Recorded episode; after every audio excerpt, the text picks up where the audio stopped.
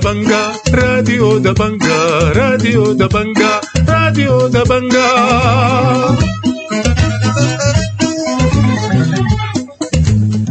أهلا ومرحبا بكم وحبابكم آلاف آلاف. أبقوا قدام أقعدوا طوله.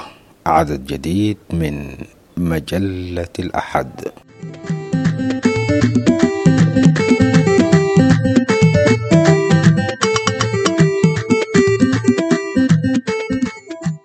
في العدد ده بنتابع مجلة الأحد من راديو وتلفزيون دبنجا تسترجع صور مأساة السيول والفيضانات اللي بتتنسي دائما وسط زحام الأشياء إلى حين سيول أخرى.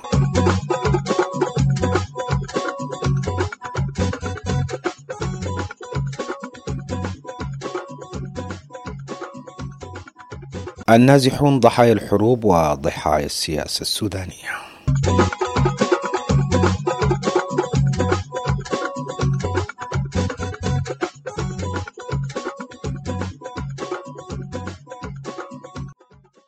تجار القناة يشتكون من سوء المعاملة وكثرة الجبايات.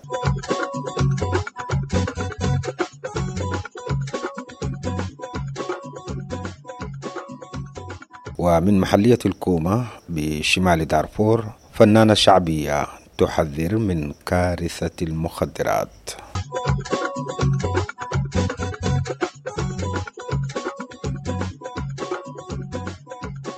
والزمن بيتغير ولا نحن بنتغير؟ سؤال طرحه راديو دبنجة على الشارع العام فماذا كانت الإجابات؟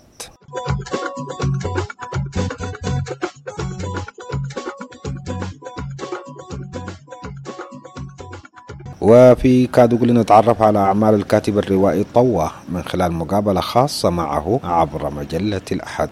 التفاصيل بعد قليل.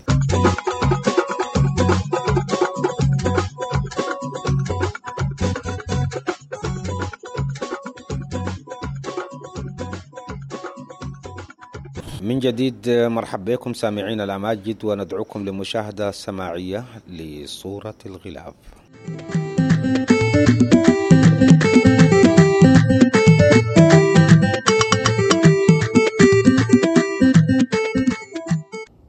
على غلاف العدد ده بنطالع صور متفرقة. صور تم التقاطها قبل فترة وجيزة خلال فترة محنة السيول والفيضانات. والصور دي الغريب في الأمر إننا في كل سنة بنلتقطها وبعد مرور الأزمة بنلقيها. ما في سلة المهملات بل على أكوام القمام الموجودة حتى في قلب العاصمة القومية.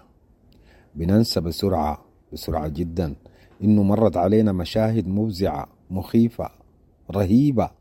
سيول تجتاح قرى ومدن ومزارع ومسؤولين يتفقدوا الضحايا بعد فوات الأوان. ونسمع خطب مؤثرة. وبعد نهاية العرض تنطفئ الأنوار ونتناسى الحكاية تماما. لكننا الغريب برضو بنحرص إننا نجهز كاميراتنا على أحدث طراز عشان لما يجي الموسم موسم المأساة. نستخدمها تاني لتصوير نفس المشاهد. وين الخطط؟ وين التحوطات؟ وين التدابير؟ وين وين وين؟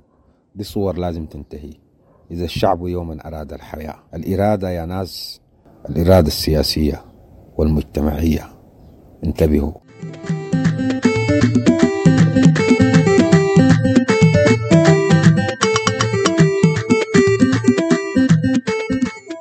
والآن ندلف مباشرة إلى كلمة العدد.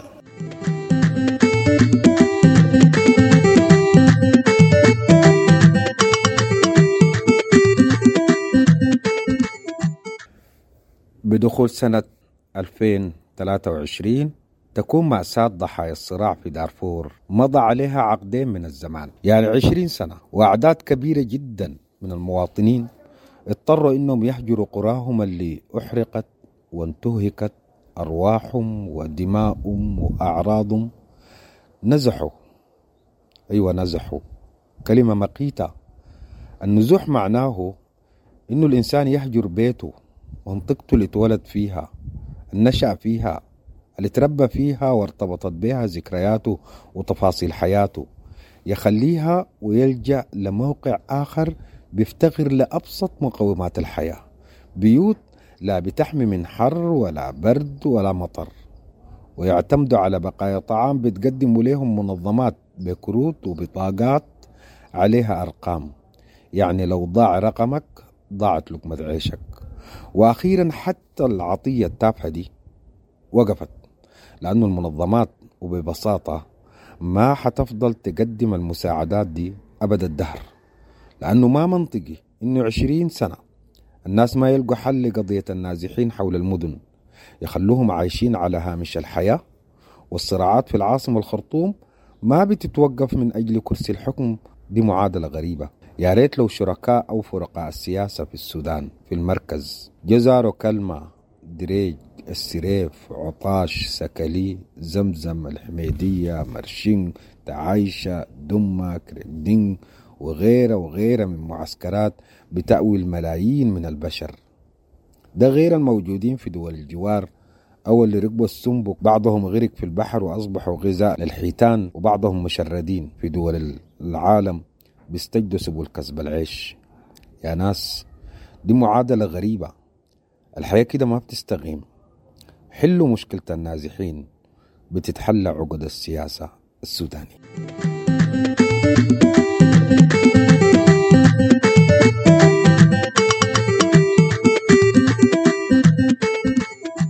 سامعينا الأكارم يدخل القنا في صناعات عديدة من أهمها صناعة المساكن خاصة البيوت اللي بيحتاجوها النازحين والناس محدودين الدخل في أطراف المدن والقرى لأنه القنا متين وقابل للتشكل. لكن تجارة القنا اللي بيستجلب من وراء الحدود من جنوب السودان ومن أفريقيا الوسطى وغابات الردوم في جنوب جنوب دارفور بتواجه تحديات كبيرة. بتتمثل في الجبايات المتكررة في خط العبور بمحليات الولاية. عبد القادر آدم هم عسالة من جمعية منتجي القنا يتحدث. من العلاقات الخارجية لجمعية منتجي القنا عبد القادر آدم هم عسالة ونيابة عن إخوتي في الجمعية. فنحن بنوجه النداء ده أنا بوجه للسيد الوالي أولا وللسيد مني أركو مناوي حاكم الإقليم السيد نائب رئيس مجلس السيادة محمد حمدان دقلو. إن كنتم حقا أنتم من الشعب وخلفيتكم ناضلتم من أجل الشعب وحتى وصلتوا لهذه الكراسي من أجل الشعب. نحن كمنتجين للغنى أصبح حقيقة في السودان ما في كنا بنجابح وبنكافح لغاية أفريقيا الوسطى تغيرت الأحوال السلة أصبحت ما في وان كانت دي السلة الوحيدة لضعفاء المجتمع. الآن بنجيبها من دولة جنوب السودان السلة بتاخذ اثنين ضرائب عالية جدا.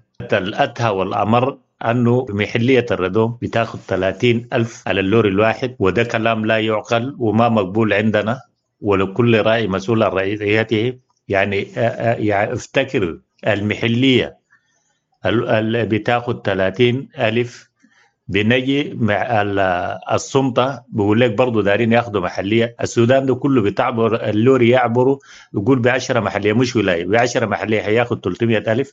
نحن عندنا الزكاة تاخذ بسعر المنتج. المنتج الآن نحن العمال شغالين الألف ب 30 ألف. الزكاة كانت السنة المضت ب 30 ألف للوري قلنا مقبول فيها اللوري ما بيشيل طبعا 10 ألف لما تضربها بالنسبة دي لكن من 6 إلى 7 الآن الزكاة من 45 إلى 47 ما مراعاة فيها حقوق الله سبحانه وتعالى ولا مراعاة فيها أي يعني نوع من الإنسانية. فالضرائب 75 أيضا المالية حدث ولا حرج فنحن بنناشد المسؤولين والي ولاية جنوب دارفور اولا والأخ جبريل وزير المالية أنه يضع سلعة الغنى بالذات علما بأنها تمشي لبيوت الفقراء والضعفاء قبل ال ال ال الأغنياء. كل المعسكرات من قرب السودان إلى شرق السودان يعني بالمواد المحلية يا هو الغنى مفروض إذا عندكم ذره من الإيمان ترفع ترفع الضرائب دي. ترفع أي ضريبة أي الغنى أصبح سلعه أقرب للسلع الغذائية والحياتية. ده المأوى الوحيد للضعفاء والمساكين. ده المأوى الوحيد. كوننا ضعفاء لكن بنعتبر انه كل رجل في مقامه جندي. نحن بنديكم الاحقيه ونحن يا جبريل يا مناوي يا حميد سلام جبا نحن اعترفنا به ووقعنا. يعني كل الكل عارف وفي ظروف نحن مقدرينها نحن وطنيين بنعتبر الوطنيين الأوائل. مقدرين ظروف الدولة. يعني ما يحد لقمه العيش للوا... للفرد الواحد المفروض يكون في موضوع بتاع تحسين معيشه ما نحن اعترفنا طالما ما في يعني طالما السلاح صامت لأهلنا إن إحنا نجابه وندعمهم سواء كان من أفريقيا من أي كل ما نملك نعتبر نفسنا ربنا قدرنا نخدم لهم.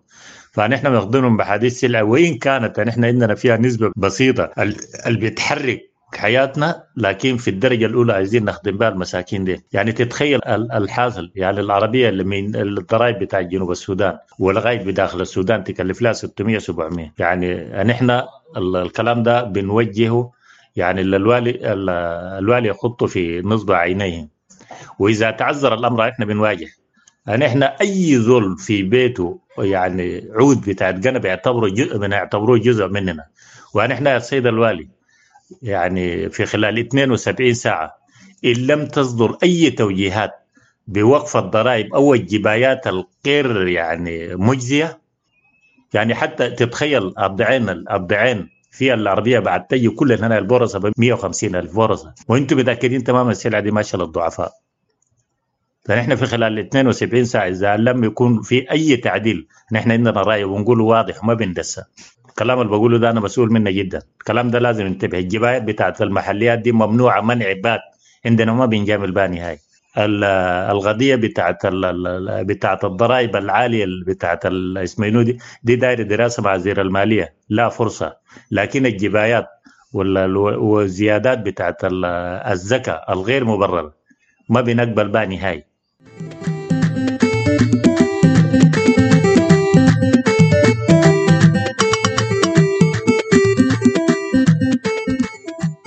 والزمن بيتغير ولا نحن بنتغير؟ سؤال طرحه راديو دبنجة على الشارع العام فماذا كانت الإجابات؟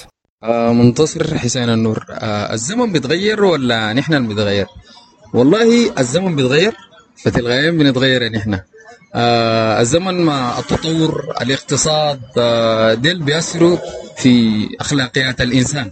الزمان المشاكل بقول لك حبوباتنا كان ماسكات نفسي لا حبوباتنا ما كان عندهم تلفون عشان الواحد في اللحظة بتاعت الغضب دي تضرب لاهلها عشان يقوموا المشكلة عشان يجوا. فالتكنولوجيا هنا مؤثرة في المجتمع.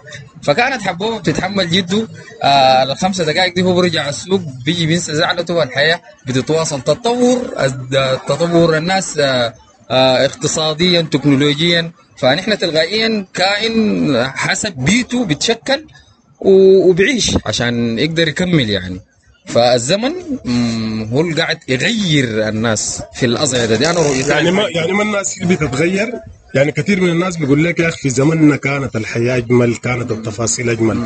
هل الزمن هو اللي بيغير الناس؟ يعني بيخلينا بيخلينا نضطر إنه نتغير ولا الإنسان في حد ذاته هو القابل لأنه يتغير أو يتعايش في أي زمان ومكان. الإنسان قابل لأنه يتغير في أي زمان ومكان. لو ودينا إنسان الصحراء حيدعك لكن الزول العايش في الصحراء الموضوع ده بالنسبة له دي بيته عادي فالمكان هو اللي بيتحكم في في في أخلاقياتك وفي تكوينك وفي في مودك يعني. فالمكان له علاقة بال... بال... ومعطيات الحياة اقتصاديا تكنولوجيا هي بيتشكلك اجتماعيا يعني؟ آه رأيي إنه الزمن ما بيتغير إحنا بنتغير. بنتغير ليه؟ لأنه في مواقف معينة في الحياة بتخلي الزول يتغير يعني. سواء كان الموضوع صيغة أو كان آه آه أي حاجة ثانية لكن في ثوابت وصول الزول بيقوم بها منه صغير دي بي يعني بكون مفطور بها أكثر مثلا زول يكون كريم زول يكون صادق. آه العادات الكويسة دي كلها دي حاجات مهما تغير الزمن الزول ما بتغير. مهما تغير الزمن أو اتخطيت في أي مكان في العالم أنت المفترض تكون حياة ثابتة فيك ما تغير. وبس.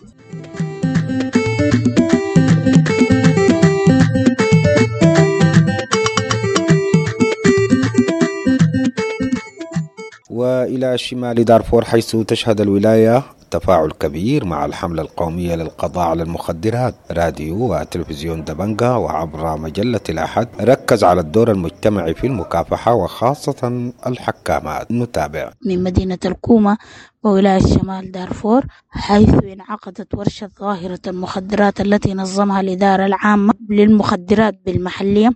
للتنبيه بخطورة المخدرات وأثرها على المجتمع والتي شاركت فيها عدد من القطاعات والحكامات. معنا الحكامة مريم أحمد موسى. مرحب بك مريم.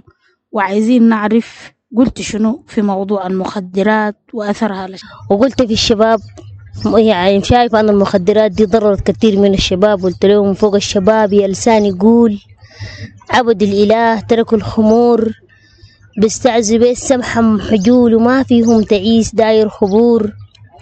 يا شباب العلم نور ما تتبع الجهل الظلام. وما تشرب الخمر القبيح لأن عند الله حرام. أشرب كاس العلم وأروى وللواشي ما تسمع كلام. ضوي كل الدنيا لينا وأمسح نسيمات القمام. ما تتبع إبليس اللئيم يلبسك توب اللئام وما تشرب الخمر القبيح لأن عند الله حرام. كمان عايزين نشوف دور الحكامة باعتبار كلمتها مسموعة وأي كلام بتقولها للناس مسموع. قلت شنو؟ في السلام والتعايش السلام نعم جدا قلت في السلام. قلت أهتي في أحلى الكلام بأغاني هنا معزوفة. كده قلت أهتي في أحلى الكلام ويا دارفور قول السلام. سيبت الجفا وسيبت الخسام وفزت في أحسن مقام. يا دارفور فرض القرار في كل من دار الدمار. يا ابني في الوديان تعال خلي الوحوش خلي القتال نحصد سلام من غير دبال. مدام دارفور بتلمنا نخلط شعوبنا ودمنا. قول السلام ويعمنا ونبعد شرورنا وهمنا. نبني حلالنا الكبار نزرع جنوب نزرع شمال. نمشي في درب الحلال ونحصد سلام بكل وصال. تحيتي خاصة لحليمة ساسة التي كنت مجالسة معاها وونيسة معاها وكنت ارتبطت معاها في عدة حفلات. عن السلام وتحياتي لكل حكامة في أقليم دارفور وفي كل مستوى السودان. وإن شاء الله نقني على السلام وبناء السلام ومكافحة المخدرات للشباب عشان يسمعوا. إن شاء الله تكون دعوة تسمعوها الشباب وربنا يهدي ويصلح إن شاء الله. شكرا الحكامة مريم أحمد موسى. دي كانت حلقتنا من مجلة الأحد من محلية الكومة تحديدا من ورشة محاربة ومكافحة المخدرات.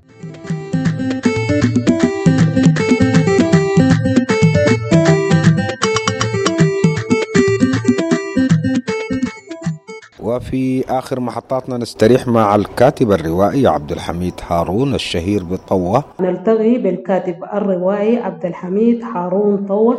يحدثنا عن أعماله وعن نشاطاته الروائية. مرحبا بك. وشكرا كثير لراديو دبنجا في البداية خلينا نتعرف على هويتك الثقافية. طبعا هويتي الثقافية أنا إنسان بسيط من منطقة جبال النوبة. بالتحديد من منطقة الدلن وبصفة أخص من سلارة. نشأت بحكم عمل الوالد في الأجزاء الشمالية من السودان. يعني بالتحديد أنا أول ما فتحت عيوني لقيت نفسي أنا قاعد في شندي ومن شندي الدمازين. من الدمازين انتقلنا إلى ملكال. اللي كانت الوقت ذاك لسه جزء من السودان الكبير وهسه طبعا بقت منطقة أو في دولة جنوب السودان.